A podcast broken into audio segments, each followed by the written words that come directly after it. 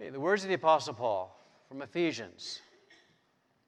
For it is by grace you have been saved through faith. And this is not from yourselves, it is the gift of God, not by works, so that no one can boast. For we are God's handiwork, created in Christ Jesus to do good works, which God prepared in advance for us to do. And these words now from uh, his letter to the Romans, this particular passage really summarizes what the whole uh, letter, actually, the theme. He says, For I am not ashamed of the gospel, because it is the power of God that brings salvation to everyone who believes, first to the Jew and then to the Gentile. For in the gospel, the righteousness of God is revealed, a righteousness that is by faith from first to last, just as it is written, the righteous will live by faith. The wrath of God is being revealed from heaven against all the godlessness and wickedness of people who suppress the truth by their wickedness. And then these words from uh, the third chapter, where uh, Paul continues his argument. He talks about how we are all sinners and how we are lost apart from the mercy of Christ. So he's, and it's not by, by the law that we get right with God. So now listen. But now, apart from the law, the righteousness of God has been made known, to which the law and the prophets testify. This righteousness is given through faith in Jesus Christ to all who believe. There's no difference between Jew and Gentile, for all have sinned and fall short of the glory of God, and all are justified freely by His grace through the redemption that came by Christ Jesus. God presented Christ as a sacrifice of atonement through the shedding of His blood to be received by faith. He did this to demonstrate his righteousness, because in his forbearance he had left the sins committed beforehand unpunished. He did it to demonstrate his righteousness at the present time, so as to be just and the one who justifies those who have faith in Jesus. Where then is boasting? It is excluded. Because of what law? The law that requires works? No, because of the law that requires faith. For we maintain that a person is justified by faith apart from the works of the law. This is the word of the Lord. Thanks be to God. We are in the midst of a series of messages on the five solas. If you are new to this series, uh, the Latin word sola means alone or only. The five solas are five short Latin phrases which articulated the core beliefs of the Protestant reformers in the 16th century, beliefs that continue to shape our identity as God's people today. And I've been saying that in these days of theological and moral confusion, it is more important than ever that we review the essentials of our faith. It's vitally important that you and I know what we believe and that we be able to articulate it, as did the reformers of the 16th century. So we began with the first sola, the first only, alone. Sola scriptura, acknowledging that the Bible alone is uniquely authoritative for our lives.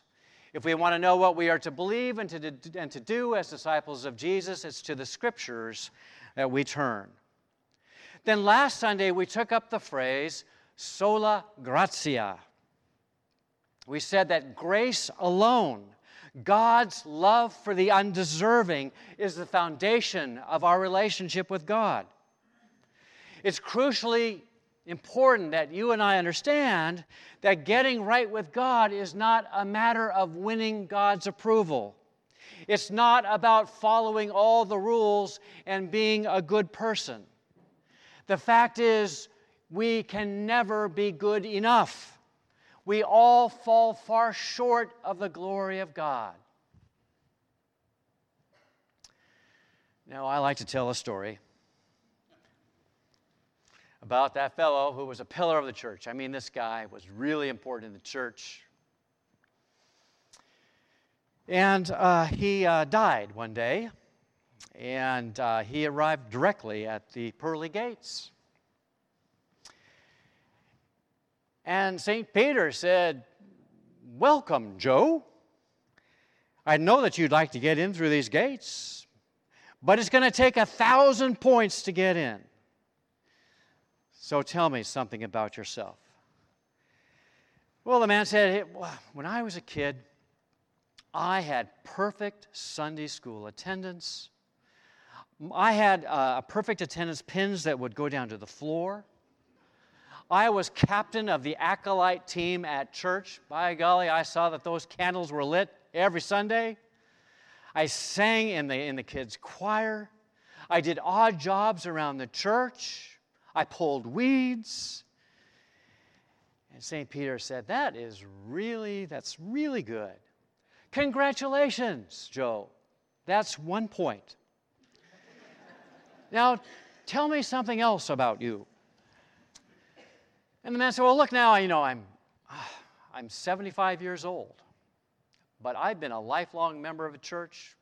75 years, I mean, since I was born, baptized in the church.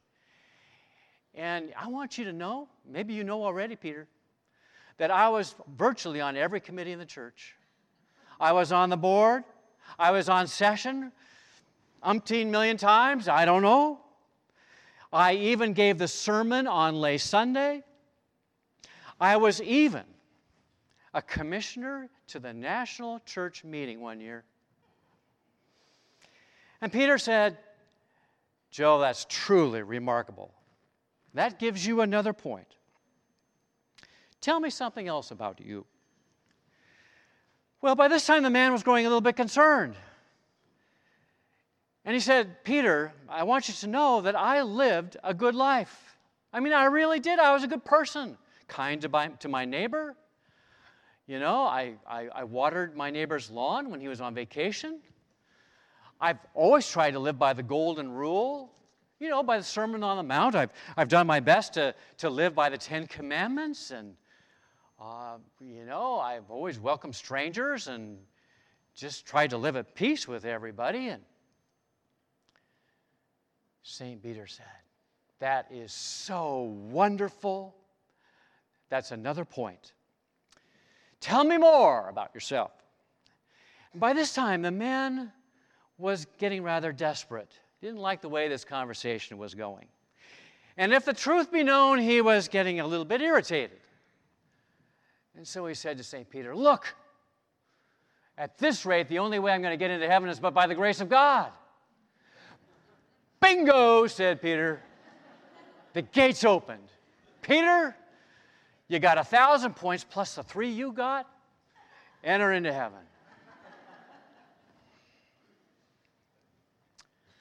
the Christian life is not a matter of being good enough.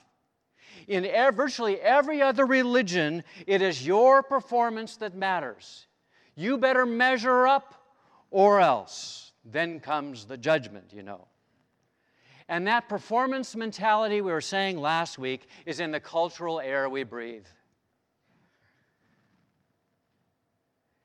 Christianity is all about grace. One of the most beautiful words in the English language grace, unmerited favor. It's just given to us because we are loved, valued by God. For it is by grace you have been saved through faith, and this is not from yourselves, it is the gift of God, not by works, good deeds, and so on, so that no one can boast. Our salvation, getting right with God, enjoying all the benefits of that restored relationship with God, is God's own accomplishment. It's not ours. There's nothing that we can do to make God love us more, and there's nothing that we can do to make God love us less. We are loved as we are, unconditionally, no strings attached. That's grace. How beautiful is that? What an amazing God we have. And that's pretty much where we left off last week, right? But now some of you may be thinking, but what about faith? Where does faith come in? Don't we have to have faith also if we're going to be right with God? I mean, that's our part, right? Faith. Listen again to Paul in his letter to the Ephesians. For it is by grace you have been saved through faith. Faith is the means by which we receive God's grace. It's the vehicle or the channel through which we appropriate it. So, yes, faith is necessary, but it is not, it is not the ground of our salvation. I like to think of it this way Suppose someone comes up to you and hands you a, a legitimate check for a million dollars. You can't believe your good fortune. You didn't earn it, didn't deserve it. It just comes to you through sheer grace. Totally unexpected. This guy comes up, here's a million dollars. It's a gift to you. The only thing you have to do is to receive it. So, what do you do? You endorse the check. Faith is endorsing the check that God has written on our behalf. It is the instrumental means through which God's riches comes to us.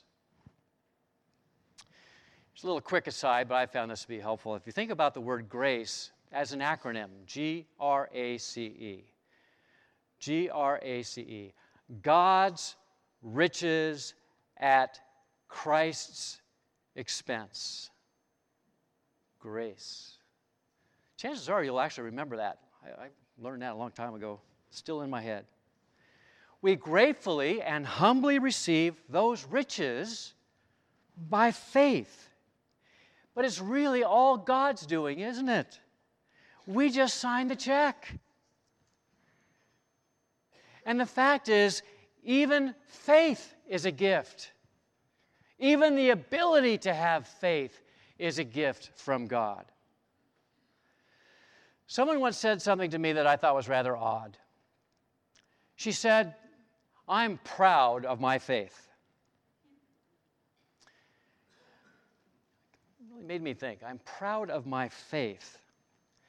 And it seemed that she had turned faith into a work, something that she was somehow how able to conjure up within herself. And it came across as something of a boast. But faith itself is a gift. This is not from yourselves, it's the gift of God, says Paul, not by works, so that no one can boast. We must not think of salvation as a 50 50 transaction between God and between us. You know, where God's done his thing and now we have to do our thing. It's all about what God has made possible through Christ. We receive those benefits through faith. It's not a 50 50 deal. Please don't think of it that way. God did it, now we better do it, or else it's not it at all. It's all about God. And this is the, this is the, uh, the, the theme of, of, of Paul's letter to the Romans. Put those words up again. For I'm not ashamed of the gospel, because it's the power of God that brings salvation to everyone who believes, first to the Jew, then to the Gentile. For in the gospel, the righteousness of God is revealed, a righteousness that is by faith from first to last. Just as it is written, the righteous will live by faith. The faith that Paul is talking about here is a relationship of trust. It's staking your life upon God's promises, depending upon Him alone. And it's knowing that you can actually never really have enough faith, nor can you ever do enough to win God's approval, to win righteousness, right standing with God. It's God's power that brings salvation and righteousness. By the word, when you see that righteousness in the Bible, I think it's helpful to think of it as a right relationship a right relationship with God. It's God's power, right? God has enabled this restored life to be possible for us. Our part is to trust Jesus, resting in Him and in what He has done for us. Faith is like coming to God with open arms and with an open heart, saying, Lord, I'm willing to receive what you would give me. I give myself to you. I surrender yourself to me. I'm, not, I'm now going to walk with you by faith. I don't know where you're going to take me, but Lord, here I am. Really, we bring nothing other than our own willingness to want to walk. We depend on Him, we rest in Jesus. It's not about trying harder to be a good person. And it's sad when churches reinforce that message. Just try harder, would you? It's all about receiving. Thank you, God, for making that possible for me. I receive your riches at your son's expense. Wow.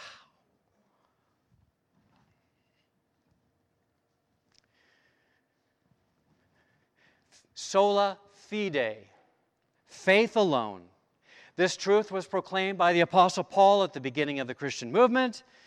It was lifted up by the Protestant reformers in the 16th century as crucial to Christian life, and it remains a core belief for us today. Salvation, restored relationships with God, with others, and so on. It's all God's doing, not ours. We appropriate that salvation through faith. But now you may be wondering does this mean then that I don't have to do anything if it's all God's deal? You know, just, does that mean I don't have to care about the way I live? You know, since I'm saved by grace through faith, do good works count for nothing? Do we just kind of sit around and say, Thank you, God, thank you, God? You know? There were actually those at the time of the Apostle Paul who believed that because they had received God's grace, it didn't matter how they lived. They assumed that they had been given a license to do whatever they wanted. After all, it's all God's grace. You know, God will always forgive and forgive and forgive. There's no limit to God's forgiveness. So, you know, and besides, you know, our ticket has already been punched to heaven. So, you know, it, it doesn't really matter how we live. Good works really aren't all that important. Some were even saying that maybe they were saying to themselves, maybe we ought to sin even more so that God's grace can even you know, abound. Which is a silly argument, actually, but people actually thought that. Man, the more we sin, the more God's grace will, will be experienced. Let's just sin.